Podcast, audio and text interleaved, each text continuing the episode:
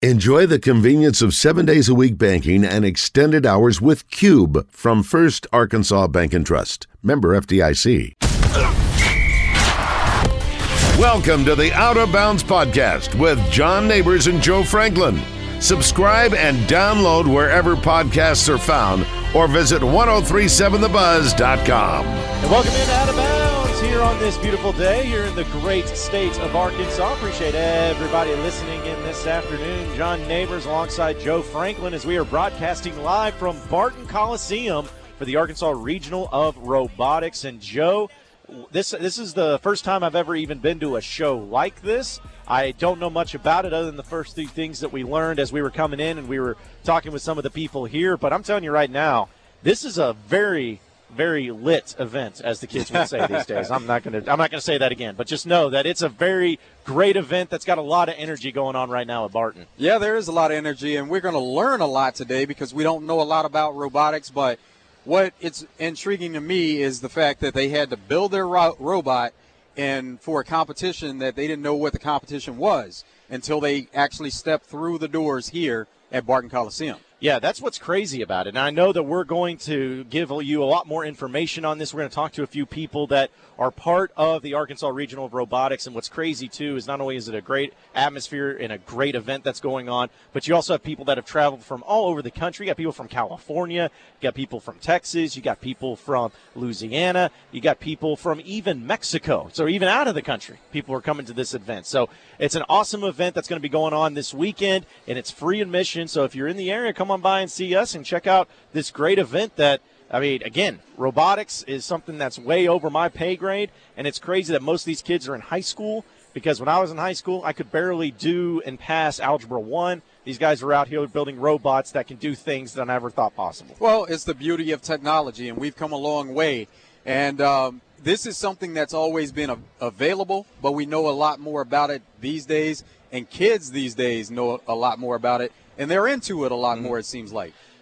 Yeah, because one of the things that it started reminding me of is something I used to watch a long time ago was uh, BattleBots. I don't know if you ever remember BattleBots or anything like that. I've watched it before. Yeah, yeah. A few friends of mine were really big into it as well, and that's what it gives me the vibe. Now, these robots don't destroy each other. It's nothing like that, but they have like this little. Uh, obstacle course, if you will, where it's got a lot of different uh, like balls that people try to throw into these hoops and stuff. It's almost like a sport of its own way. They're playing basketball with yeah, robots. Essentially. How cool is that? Yeah, and they're making more shots than I probably could if I went out there and tried to shoot some threes. So, Absolutely, they are. Yeah, so that so it's an awesome event. Again, we're going to tell you more about it as the show goes on. We'll have some people to talk about it as well. It's a great event, so again, come on by. Free admission here at Barton Coliseum, and we got a lot of things we want to get into today, Joe. Obviously, the first thing and foremost thing we got to get into is the Razorback basketball team. What a victory last night for the Razorbacks as they close out the regular season of Bud Walton Arena by beating the LSU Tigers, a final score of 99 to 90. 99 points for the Razorbacks. I wonder what Navy Mike was thinking as that game was going on. Uh, he talked yesterday about if the scores are up and they're so high, and we're always talking yeah. about the overs – we, we were high on the over going into this game, pun intended. But um, I said, well, what if the Razorbacks scored 90? They did it even better. They scored 99. Now, they gave up 90, but they scored 99. Here's the kicker, though. They missed 19 free throws. They had the ability to score about 110 in that game if they hit their free throws. Yeah. I've never seen a team miss so many free throws and win a game, but it just showed that they went to the line so many times that they had the opportunities to miss so many free throws. So you have to be thankful for, for it in that aspect that they were sent to the line so many times, but you got to clean that up. If, if you're going to win games down the stretch, you have to hit your free throws. It's incredible when you mention how many they missed. I, I don't know what's more incredible, the amount they missed or the amount they took in general. 54 free throws by the Razorbacks last night. 54. You know how many field goals they attempted? 56. So think about that. They almost attempted as many free throws as field goals, and won this game. 36 of 54 is what Arkansas went. Uh, the majority of those field goals, or excuse me, the free throws, of course, came from Mason Jones, who goes 12 of 14. Jimmy Whitt went 8 of 12, which is actually a pretty decent percentage for him. It's about right on point. Oh, it's great for him. Yeah. And how about Jimmy Whitt on senior night? 26 Man. points. 26 points, goes for the double double, 15 rebounds. He wanted to make sure his final game as a Razorback in Bud Walton, uh, presumably, unless we'll see how the NIT goes, but the regular season, game, I Whoa, should say. whoa, whoa. We're getting a little ahead of ourselves. I know. I'm just throwing it out there that it could not be the last game in Bud Walton Arena for these guys. But either way, he does a phenomenal job. Isaiah Joe, uh, you know, he didn't really shoot the ball well. Went one of seven. All seven of his field goals were three pointers, so he only made one. But he did go eight of eight from the line. He and since he's returned, Joe, knock on wood, I probably just jinxed him. He has been 100% from the free throw line since his return from injury. So uh, he did a great job at it, but obviously the missed free throws coming to play. Ethan Henderson, another guy we're going to have to talk about. I, I, it has to be his best game so far of the year, right? He goes out there and he actually gets 10 points. I'm talking about double digit points. He went to the free throw line nine times, only made four, but he was three of three from the field because every basket he made was right under their goal. Two of them were dunks, the other one was an and one opportunity that he got. So just a phenomenal game from him. It was just a great game offensively from everybody, and that's really the one thing that you'll have to look at and say, you know what, this team did not hit their free throws. We get that, we understand it, but luckily for Arkansas, they did enough offensively, especially another great performance by Mason Jones with 36 points to be able to get a victory against LSU. Yeah, Mason Jones' performance is one that shouldn't be forgotten. But you think about the other guys and what they bring to the table, what they were able to bring to the table in this game. You just talked about Ethan Henderson. We talk about the effort plays with him, where he's going out and getting rebounds and uh, blocks, steals, whatever it may be. But for Ethan Henderson to score 10 points, that's a bonus. So when he brings that to the table and he's scoring points as well, it's a, a recipe for winning. Absolutely. And here's another thing, too, that uh, just a few stats, though, I find fascinating from this game. LSU had a player, fa- actually, two players foul out. Uh, Javonte Smart was one, and Darius Days was the other. Darius, Darius Days, he killed us yeah, last game. Yeah, and he was completely and totally uh, out of the game in this one. Only had four points, played 11 minutes, fouled a lot. But here's a stat for you, Joe. Darius Days was the first player that Arkansas has played against that has fouled out of a game this year. That is the first time a player for the opposing team has fouled out against Arkansas this year. Yeah, yeah, it doesn't make a lot of sense, especially with Arkansas and the players that have fouled out through the course of the season. Yeah.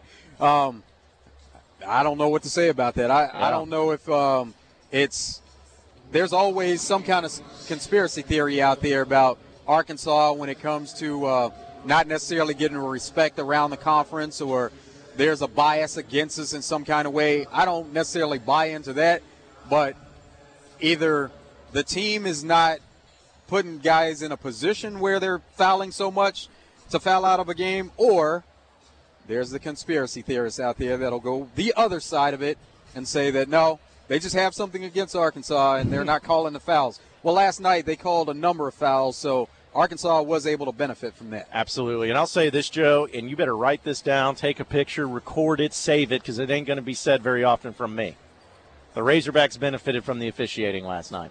Oh, they did. I they mean, did. let's just be honest about it. I'm taking it all day long. I'm not going to complain. I'm not going to have any issue with it because it was my team, and anytime it's my team, then I'm good with it. But the fact that Arkansas shot 54 free throws compared to 23 from LSU. Again, I'm not saying LSU didn't foul in a lot of those cases. I'm just saying that there was a lot of calls that you know may, may, may have been questionable, and you also saw the technical that was given uh, to when uh, I'm trying to remember his name for LSU. As uh, it, it, name just escaped me there, I'm gonna have to remember it. But anyways, he hit a three. Was going back down on the other side of the court. Uh, said something to the bench. Is it Watford? I believe it was Watford. Yes. Yes. I, I got a, I got the box score pulled up. yeah, that, that, it was it. Watford. That's right. Okay, you got it right. So yeah, so the fact that he did it, and then he you know said something to the bench, got into technical. You know, I don't know what was said. Maybe it was warranted. I, I don't know, but you just sometimes you don't really see those calls even go the same way because you always see a little chirping, but. Maybe they warned him and said, "Hey, you've been doing it a while. Stop doing it." Maybe whatever he said was really egregious. I'm not sure, but again, if you're an Arkansas fan, you welcome it. Yeah, you, clap. you embrace the fact that you got that benefit because again, it doesn't seem to happen very often. So now the question becomes, Joe. Well, Mason Jones, right before halftime, wanted to bring that up as well. Oh yeah, where he hits the three and kicks his leg out, where they could have called an offensive Forgot foul. about that one. Yeah, but he benefited. It was a great play. It was a great move by him. He hit the shot. And then he gets the foul. He gets the N one. I couldn't believe they gave him that. I, honestly, I couldn't believe it either. I, I, thought it was so blatantly obvious. He kicked that leg out. But again, if you're a Razorback fan, that's what you take. Take it all day long because it's not going to happen very often. So now the question becomes, Joe, with this game last night, Arkansas gets the victory. Now they're sitting at 19-11, 7 and 10 in conference play. They got Texas A&M on the road, who just beat Auburn last night in Auburn. So a big win for them. And they have a history of doing that, going yes, to Auburn and winning. Yes, they do. So now the question becomes, with last night's victory, does that change anything in your mind as far as what you believe Arkansas will be in postseason play? As far as now you feel like a lot more confident about the NCAA tournament? Do you think their chances have been elevated? Is it still like – well, that's great they won that, but they still got to win A and M. I mean, where's your feelings at? Oh, their chances are elevated for sure, but they still have work to do. That's that's the whole thing about it. It's it was a good win, and they talked about them being on the line of next four out, but that just shows that they still have work to do, and they need some help. They need to do, go out and do what they should do as far as winning, but they're going to have to depend on other teams to lose some games and drop some games along the way and get some help. Yeah, they're going to need that help. And Texas A&M is a team that, honestly, it's amazing what Buzz Williams has done in year one. I thought that, especially with their regular season and how bad they or their non-conference season, they were so bad. They were losing some really bad games to some bad teams. But once they got in the conference play, uh, they're going to finish more than likely with a winning record in conference play. So, uh, assuming well, we'll see how that Arkansas game goes, but you know they they've done a phenomenal job. Buzz Williams does a phenomenal job, and honestly, he might be up. I think he should be up for Coach of the Year. Just like guys like Eric Musselman should be at least in consideration. I don't think he'll win, but uh, there's been some really good coaching jobs by some of these teams and some of these coaches in the SEC. But now it becomes that if Arkansas wins against, let's just assume because that's what we like to do. We like to assume, even yeah. though we know what it does to people. But let's assume that Arkansas gets that victory against A and M. Is it going to come down to all right? Still got to win the tournament in the SEC. You got to win a game or two. What's what's going to be the it's going to be the kicker there? Yeah, I don't think it comes down to you have to win the SEC tournament, but you do need to get some wins in the SEC tournament. And I say wins meaning a minimum of two. But if you win at A and M and then you win a game in the SEC tournament, there's still an argument out there because of other things and other factors with teams out there that may not be as impressive in their showing in their conference tournament, or they may drop a couple of games down the stretch that they shouldn't drop. There'll be other factors, but there'll be an argument to get them in because they'll, in that scenario, they'll have 21 wins. Now, they'll have 12 losses if they only win one game. Um, but they'll look at Isaiah Joe being out mm-hmm. for a mm-hmm. number of games. Yep. And the type of team they were with him beginning of the season – without him, and then how they finished with him at the end of the season. And I'll throw this in there too, Joe. I don't, you know, I don't know. I don't talk to the NCAA committee exactly on how they do it, but here, here's my theory behind it too.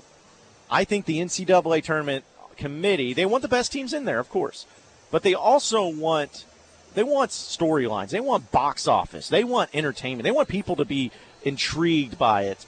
And I think another thing that helps Arkansas, I'm not going to say it's a determining factor. I think another big thing that helps Arkansas is the fact that Mason Jones can go for 35, 40 points a night and not even blink.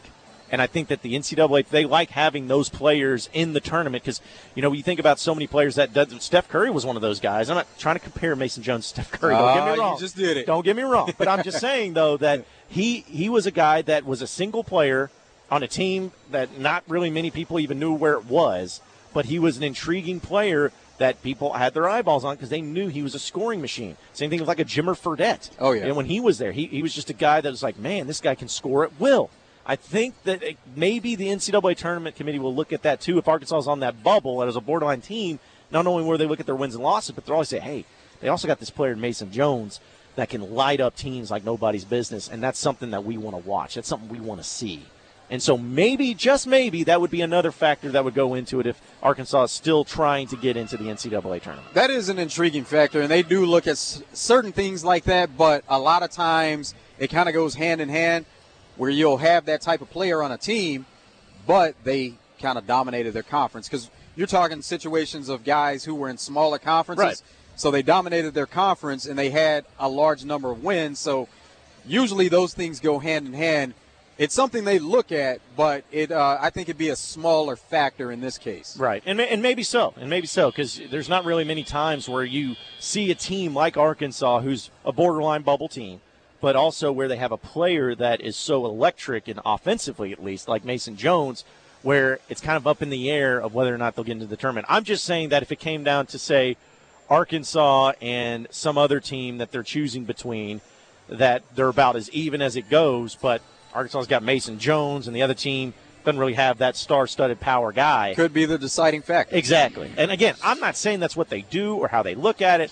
I just think that the NCAA, like anything else, is about ratings. They're about storylines. They're about getting eyeballs on their television sets. Even though we all know that the NCAA tournament's not going to ever have a problem with ratings, but they also like to have those storylines, no matter the team because listen, you know that Duke's going to be up there, you know Kansas is going to be up there, you know Baylor's going to be up there, you know those are going to be the best teams.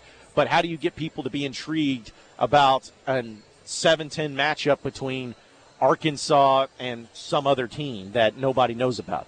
You get somebody that's like, man, look at this guy who's averaging 30 points a game over the past month. Check this guy out. I think that that might be something they look into. That'd be a great spot for them to be in. Also, if they're in that 7-10 game, I would love for that to happen. So the the hope is still out there, and they just have to go out and win a couple of games, and we'll see what happens. Let's go to the phones now and talk to Lewis. What's up, Lewis? Hey, Joe, and how, you guys doing? Doing good. good. All right, good, good, good. Hey, man, I hadn't talked to you in a while, but I've been listening all, every day. But hey, John, um, um, I got to agree with you. I, they do like storylines, but I think also uh, the fact that that uh, Isaiah Joe was out for those five or six games, I think I think they'll take that into consideration as well. What about you? What do you think about that? Oh yeah, I think so too. Because listen, we know that the uh, the NCAA tournament committee they not only look at players, but they also take everything into consideration about certain teams. It would be one thing if they just looked at wins and losses and say, okay, good loss, bad loss, here you go. But I think that in a case like Arkansas, if they are even any sort of doubting of, okay, well, what about this team? Why should we put them in? Why shouldn't we put them in? I think that they're going to have to look back and say, well, we might want to put them in because here's their record without one of their best players in Isaiah Joe. And here's their record with Isaiah Joe, and it's night and day. This team, when they have a healthy Isaiah Joe, is an NCAA tournament team. But just like a lot of other teams out there, I don't, I don't, I'd like to see any other team who missed their second best player for an extended period of time do well. I mean, it just doesn't happen that often, especially unless you're one of the big blue bloods with five stars all over the place. So I think the NCAA tournament will 100% take it into consideration, or if they don't, they absolutely should take it into consideration. Yeah, and if you look at those games that he missed, and, and you, were, you were talking about the free throw shooting a while ago, had they made their free throws, they would have won at least three, if not four, of those games. Yeah, yeah. Even Lewis, even if they win two of those five – look at where they're sitting now as opposed to what we're talking about. Mm-hmm. If they won two exactly. of those five games, we'd be talking about seeding in the tournament. Yep. Yep, absolutely. And and you know, and that's the last thing I was going to say is when are they going to understand that they got to make the free throws, man? It doesn't make sense to me. It's 18 free throws, especially at home, on, on goals that you know very well. I, I just don't understand that. And a lot of times you're not going to have that many opportunities, so you got to make the best of the opportunity to miss that many free throws and win a game, they have to be uh, thanking them, thanking just the effort that they were able to give and uh, come away with a win. Absolutely. Well, that's all I had, guys. I, I, it's, it's, good to listen to you every day, and I appreciate your time, man. Hey, I appreciate, appreciate it, Lewis. Hey, real quick, Joe, uh, just as far as the free throw thing goes, like I get it, and I and I understand you can't miss that many free throws. But here's the thing: Isaiah Joe goes 100 percent, goes eight of eight. Mason Jones goes 12 of 14, which is about the clip that he's going at. And Jimmy Whitt hits 8 to 12, which is, again, as far as his averages go, that's it's about great clip. for him. The problem was is Ethan Henderson going 4 9, which, you know, hey, he goes, I'm not expecting him to go 100%. I'd like to him to, but that's just who he is. The real disappointment, I think, though, is Desi Sills 3 of 8. Yeah. You got to have a guard, especially somebody who can hit threes like Desi is capable of. You can't have him shooting under 50% from the free throw. What was the overall percentage from the line? The overall percent, well, I just got to do the math here as far as uh, 36 out of 54. Looking at it right now and the box score for Arkansas, it looks like that is a 66%. Uh, see, that's unacceptable. As a team, yeah. As a team, you have to shoot better than that. Now, if there's one guy like Desi, if Desi shot a low percentage alone, but as a team, you got to be in the 70s. You got to be mid 70s and above. Mm-hmm. Yeah, as a team, that's the key. But again, if you just look at the individuals, though, they did exactly what you expect them out of. And I give credit to Ethan Henderson for getting to the line, but if you get to the line nine times, you know you got to do you got to do better than four out of nine. I mean, Adrio Bailey got to the line twice, missed both of his. Jalen Harris got there once, missed one of his. It, it's just it, it adds up. So if if Mason Jones can just keep getting to the line, and Isaiah Joe keep getting to the line, those are the only people you want getting to the line. Yeah, yeah, but the other team, you know, they're going to try to take those guys away mm-hmm. and make an effort to get those other guys and foul them and send them to the line. So even though those are your better free throw shooters and you want to concentrate on getting them to the line, the other guys still have to make the most of their opportunities as well. That's right. And, and I read a stat too yesterday, Joe, and I'll, I'll double check on this, but uh, that Mason Jones has attempted more free throws in a single SEC season than any other player in history. More free throws attempted in an SEC season than any other player in history. Now you got to take into account that there's two more games now than what there was for a long period of time because you play an 18 game SEC schedule instead of a 16 game, which was what it used to be. Right, but at this point. But at this point, he's already hit it, yeah, with yeah. one more game to go. So it just shows you because if you think about it, every free throw uh, box score that we see every game, even Arkansas's losses, seems like Mason Jones goes for at least 12, 14 attempts. Well, it shows that he continues to amaze with his game because we're having discussions about is he one of the all-time great Razorbacks?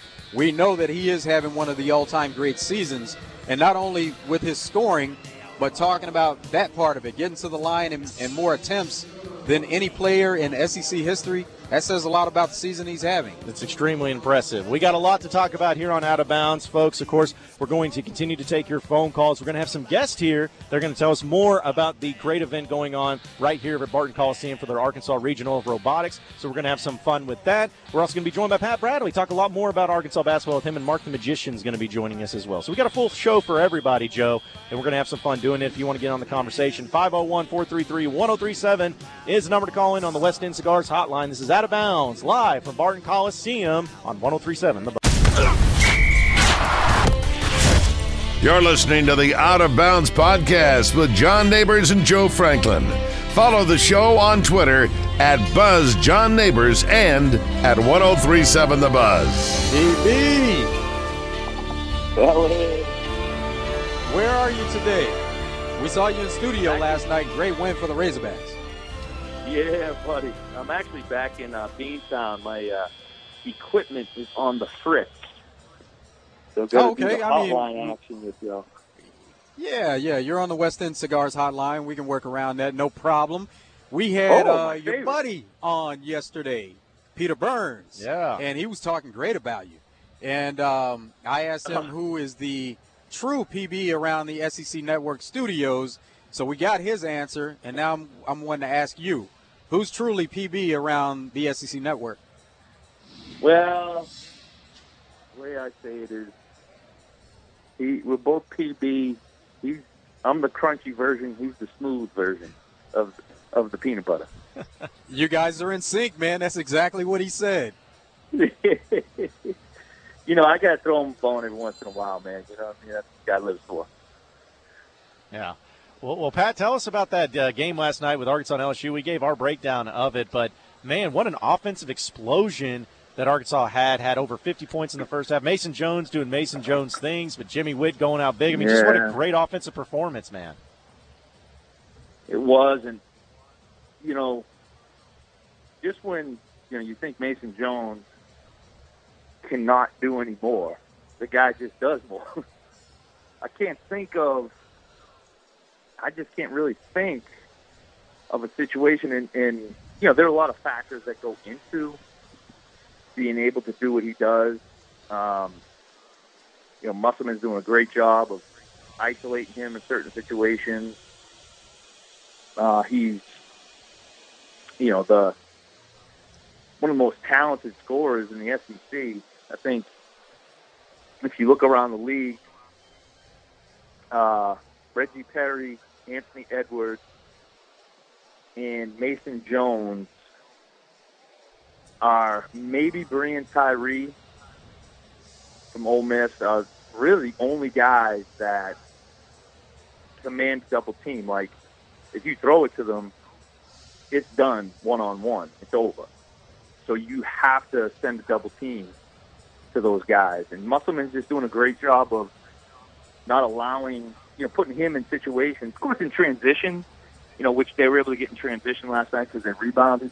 You know, Jimmy Whitt was, I, I, that's the thing. It's like you look at the numbers and everyone's talking about Mason Jones, I'm sure, but and Jimmy Whitt being able to defensive rebound allowed them to get in transition, allowed Mason Jones to get his stuff off, allowed you know just just that's that's the beauty of, of being able to defensive rebound, which they haven't been great at, but they were last night. So that that that was the difference.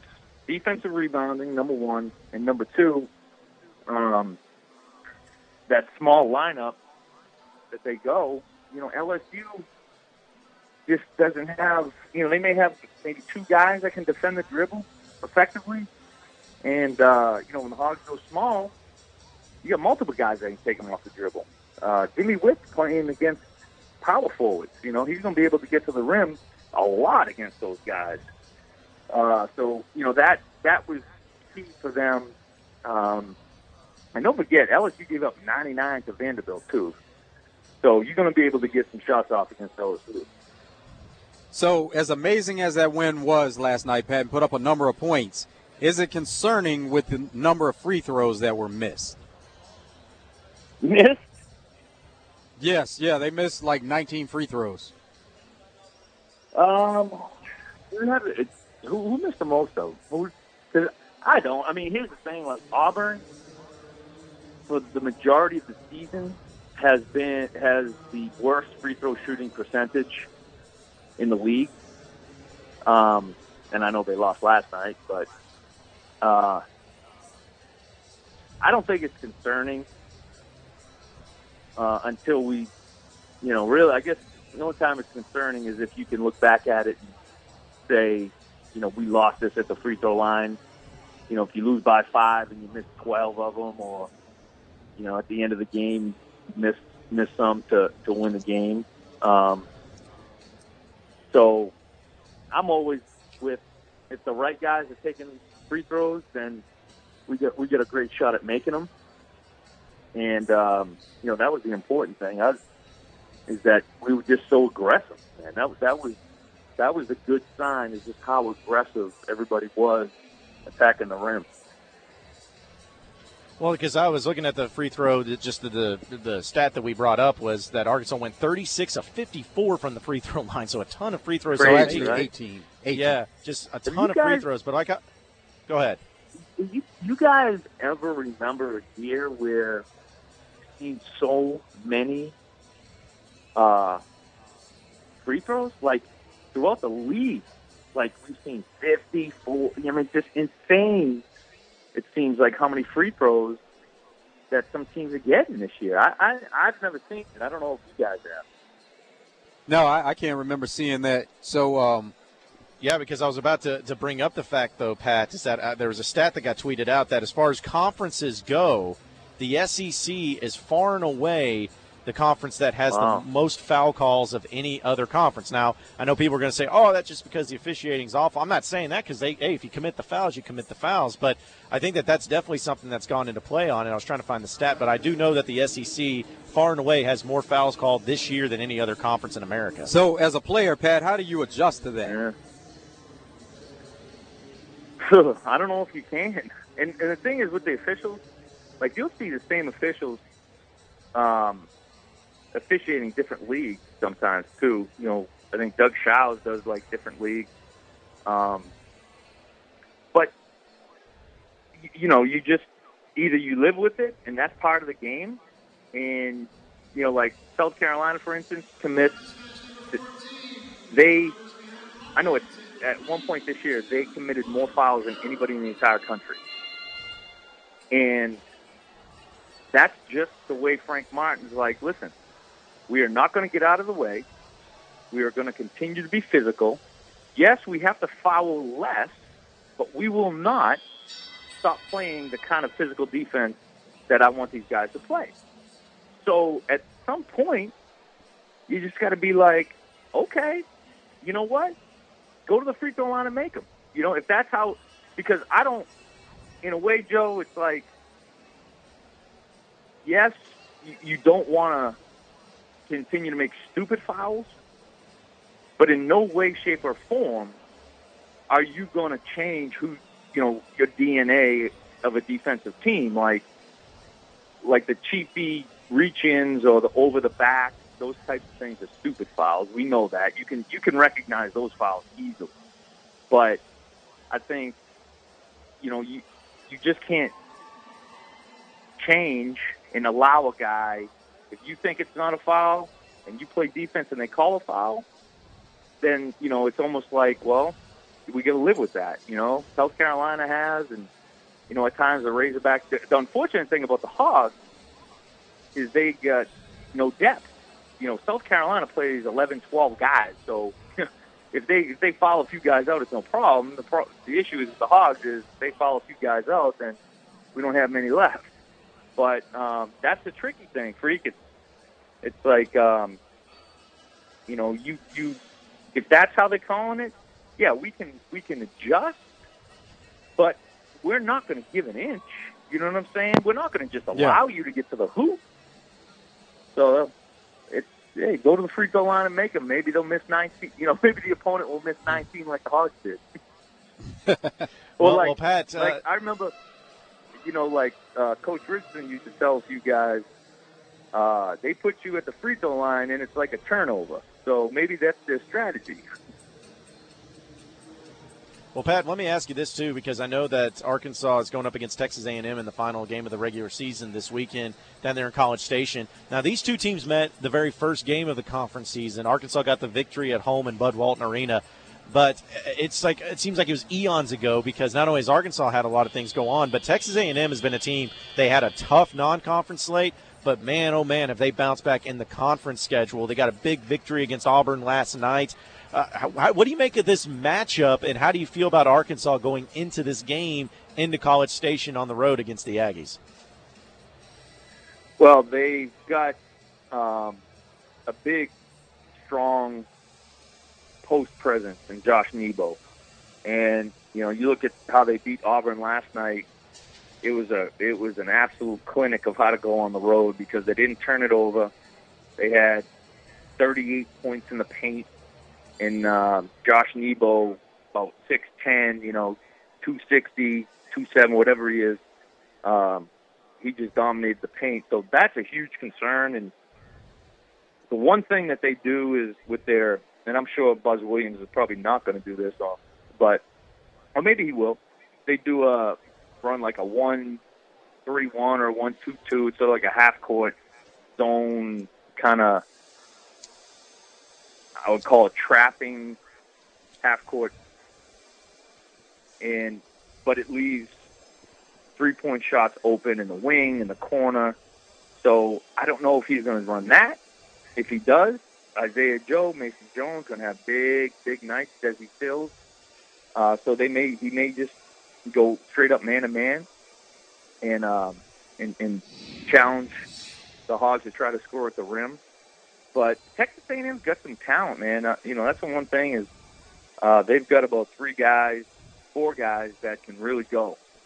Um, so the challenge is going to be how do you defend Nebo and how do you defend the paint. Ethan so how much is that? Good, though. Yeah, Pat. How much has that A and M team improved from the first time Arkansas saw them in the first game of conference season? It's just it's been a process. You know, it's been, you know, they unlike the Hogs, they really hadn't suffered through injuries, so they've kind of had the same group of guys, and you know that's, you know, you can see, you know, if Musselman had, you know, a strong roster to work with, you know, we'd be getting, you know, you wouldn't see so many kind of ups and downs, you know, with Isaiah Joe being hurt, but I just think that Buzz Williams you know, his calling card is defense, physicality, and the more, and, and a lot of times learning different defenses is going to take a lot longer than learning offenses.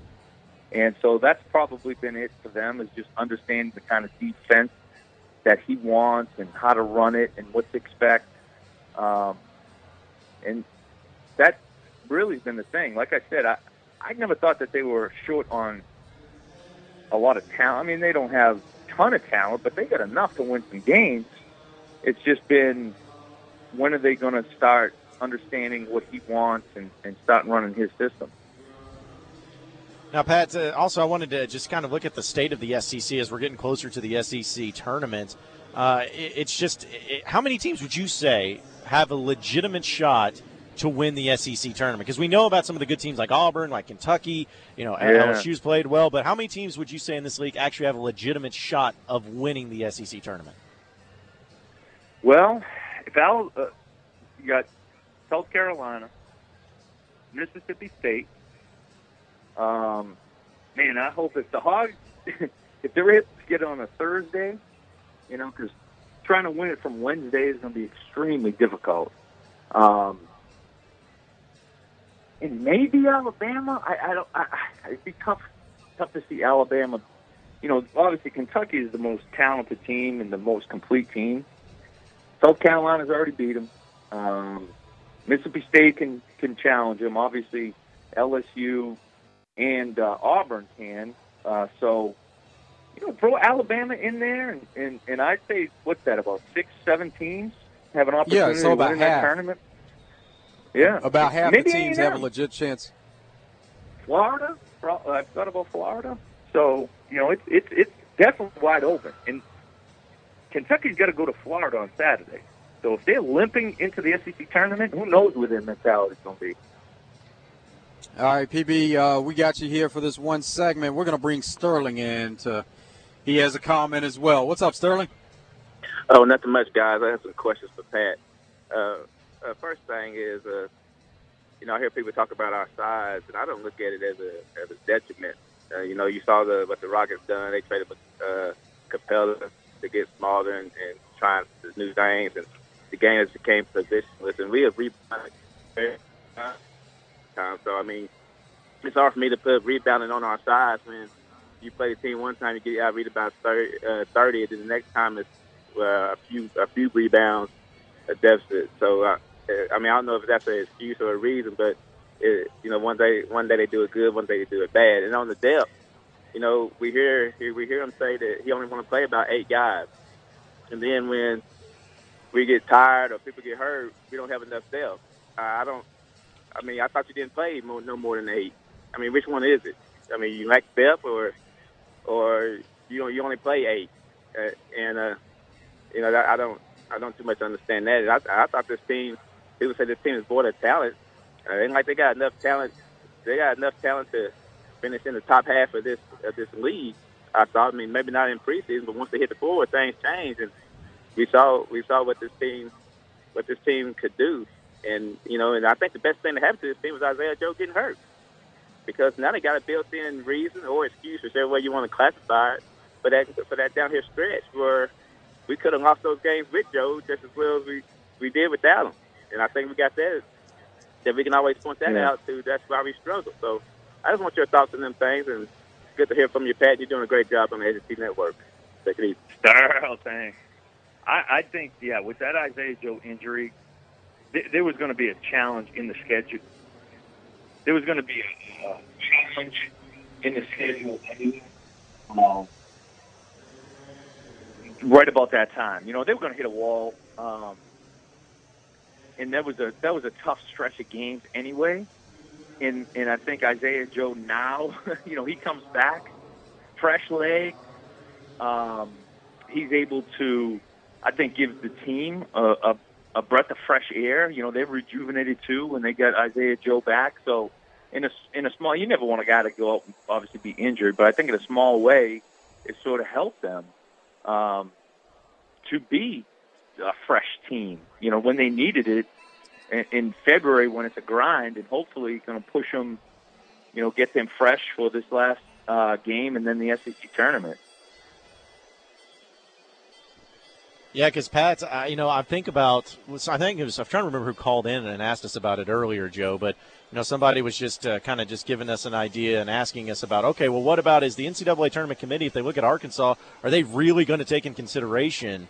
Of uh, well, Isaiah Joe was out for Arkansas and it, they went 0 and 5, but with him on the court, it's a completely different thing. Maybe we'll give them the benefit of the doubt. Do you think that the committee looks at stuff like that? I mean, do they truly say, "Hey, Isaiah Joe was out. That we we feel better about Arkansas now that he's back.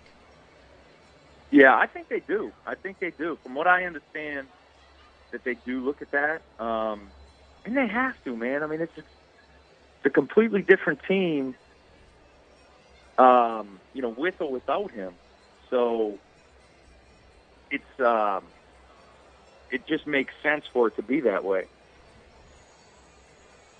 All right, PB, we're up against it. Um, are you? Um, what do you think with Brady, man? Is is he staying or is he going? Oh, buddy, it's funny you say that because uh, the all the talk of the town, Tommy B. I say he stays. I say he stays. Come on now, mm. fellas. what do you think?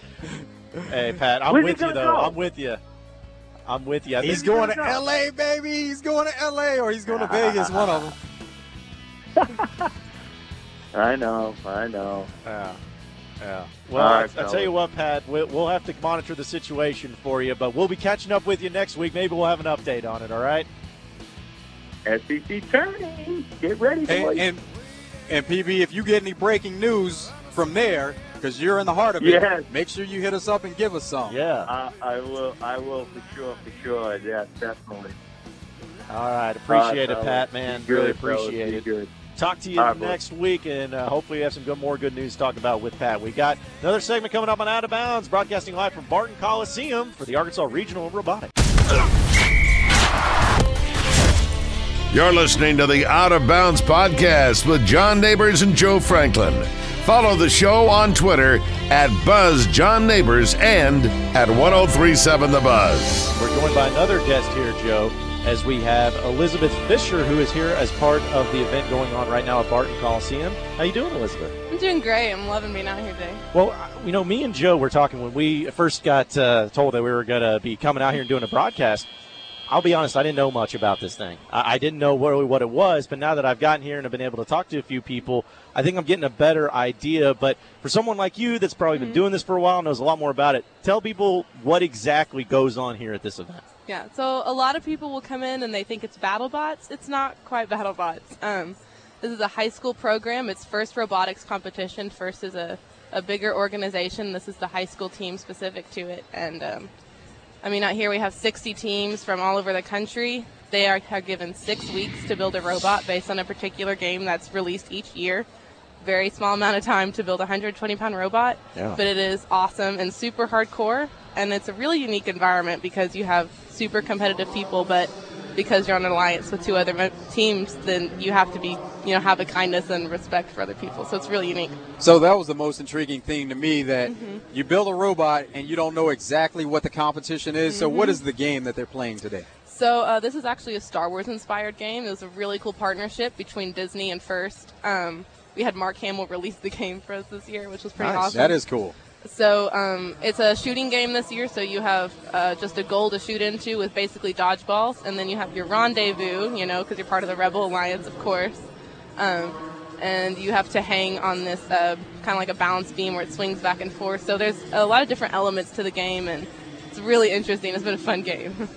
yeah, because I'm sitting here trying to trying to watch it from our angle over here, and mm-hmm. so when how, do, how does the game work? Because I see there's like little goals and things. They have to mm-hmm. make it into the top hole pretty much, and then there's a bottom hole yeah. there. Is that how it works? So it's called they're called ports, you know, because it's Star Wars themed. Of course, got to um, make sure I get the term right. so you have, you know, your higher port, that's big, that's worth more points. Then you have a lower port, it's a lot easier to access, so it's worth less points. Um, so most of you are trying to shoot into the port. You also reach different levels within the game, so that's what our it's we call it the Wheel of Fortune. It's not the Wheel of Fortune, but it's a um, it's a color wheel that you spin to a specific color or a certain amount of times to get you um, even more points. So that every time you shoot, it's worth more. And then the end game is the hanging on the beam and trying to balance that. So it's confusing, but really, really fun. And I, I was asking Tim earlier about the students in the stands, and something mm-hmm. else I've noticed now is they have signs. What are the signs? What are, I know they're sending a message to the teams on the floor, but what are the yeah. signs? What do they represent? Uh, most of the signs are just encouragement because um, every single student here is doing a job. You have the people driving the robot. You also have pit crew working on the robot. The kids in the stands are actually scouting. They are getting data on every single robot and what that robot can do. So they're on their phones, but what they're doing on their phones is they're filling out like a Google form or whatever database that these kids are making to um, pick the best alliance member when we get on to elimination tournament. So you're on a team mm-hmm. that's here. Which is your team? I'm from Breakaway 3937 from Searcy. Okay. Uh, we host and set up this event, and um, we're a nine-year-old team. So, yeah. Excellent. Okay, so what is your job? Like, because you mentioned how many team members there are. Right. So, what's your role on the team? Right. So, out of the 31 members on our team, which we have split up into different departments, this is not just about robots. I am in charge of the Chairman's Award, which is a first specific award that's about having STEM education to the community. And so a large part of what our team Breakaway does is we take all kinds of STEM curriculum, like with Lego robots or we call them Snap Circuit kits. It teaches the basics of STEM to kids all over the community. We go to Museum of Discovery, Beats and Eats, and Searcy. You'll see us at those events. And so it's this is a small part of what we do. Is we're really trying to reach the community and to teach. And so that's what I do is I talk about that and present that to people. And so got an award for that last year, which was very successful. And so keep on doing that. And speaking of awards, what kind of robots have you built in the past that you're actually really mm-hmm. proud of? I want to hear about some of those. So last year was really fantastic for us. If you don't know, there are like 3,000 teams in the world in this organization and went to Worlds last year.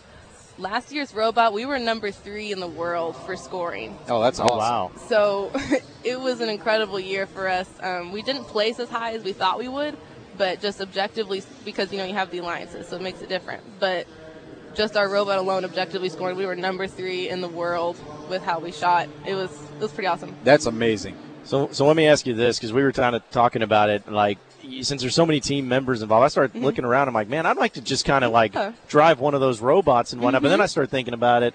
That's probably a lot of work and a lot of time and a lot of money put into those robots. And I'm sure nobody would want me, somebody's never driven one before, driving one around because more than likely it would probably get wrecked. So that's what yeah, I was yeah. noticing. Is it just the the intricacies of those mm. robots. I mean, it takes mm-hmm. a looks like it takes a lot of work and time. It is. So, like our team, we meet four or five days a week from 3:30 schools out to nine o'clock at night. They're in the shop working their butts off to get this robot done again in six weeks, which is really difficult because you have you have an autonomous period of the game too, where you're not driving it. So you have to program that. You have to program the controls. This is from scratch, guys. I mean, these kids are doing things you haven't seen an adult do before. It's a really, really neat program. And but I will tell you, you can drive the robot. Uh-oh. After our season's over and we're at the Museum of Discovery, we, when we bring demos, we I let can, other people oh, drive that's perfect. It. All right, that's that's perfect. I can be I cannot be where it's going to ruin anybody's exactly, robot. Won't ruin the season. It, it, can let some amateur like me go out there and mm-hmm. do it. All right, we just got about uh, 30 seconds here. Just real quick for somebody who's never been here before, never seen what this is. Just what would be the best part about it that people can enjoy? The best part about it is the atmosphere. It's super, super weird. It's a bunch of nerds, and we love it. Everybody's supporting everybody. There's no rivalries. There's no, you don't have one opponent. So we're all working together like a big family. The stress, the tears, but the joy is all together. So it's really unique, and you need to come experience it for well, sure. That's Elizabeth Fisher. Appreciate you hopping on with us. Good luck with your Thank team. You. Appreciate it. So we're going to have a lot more to talk about. We'll get into not only more about this event, but also more of what's trending in sports. On the other side of the break on Out of Bounds on broadcasting live from Barton Coliseum here in Little Rock. Thanks for listening to the Out of Bounds podcast with John Neighbors and Joe Franklin. Subscribe wherever podcasts are found and be sure to visit 1037thebuzz.com for all things buzz.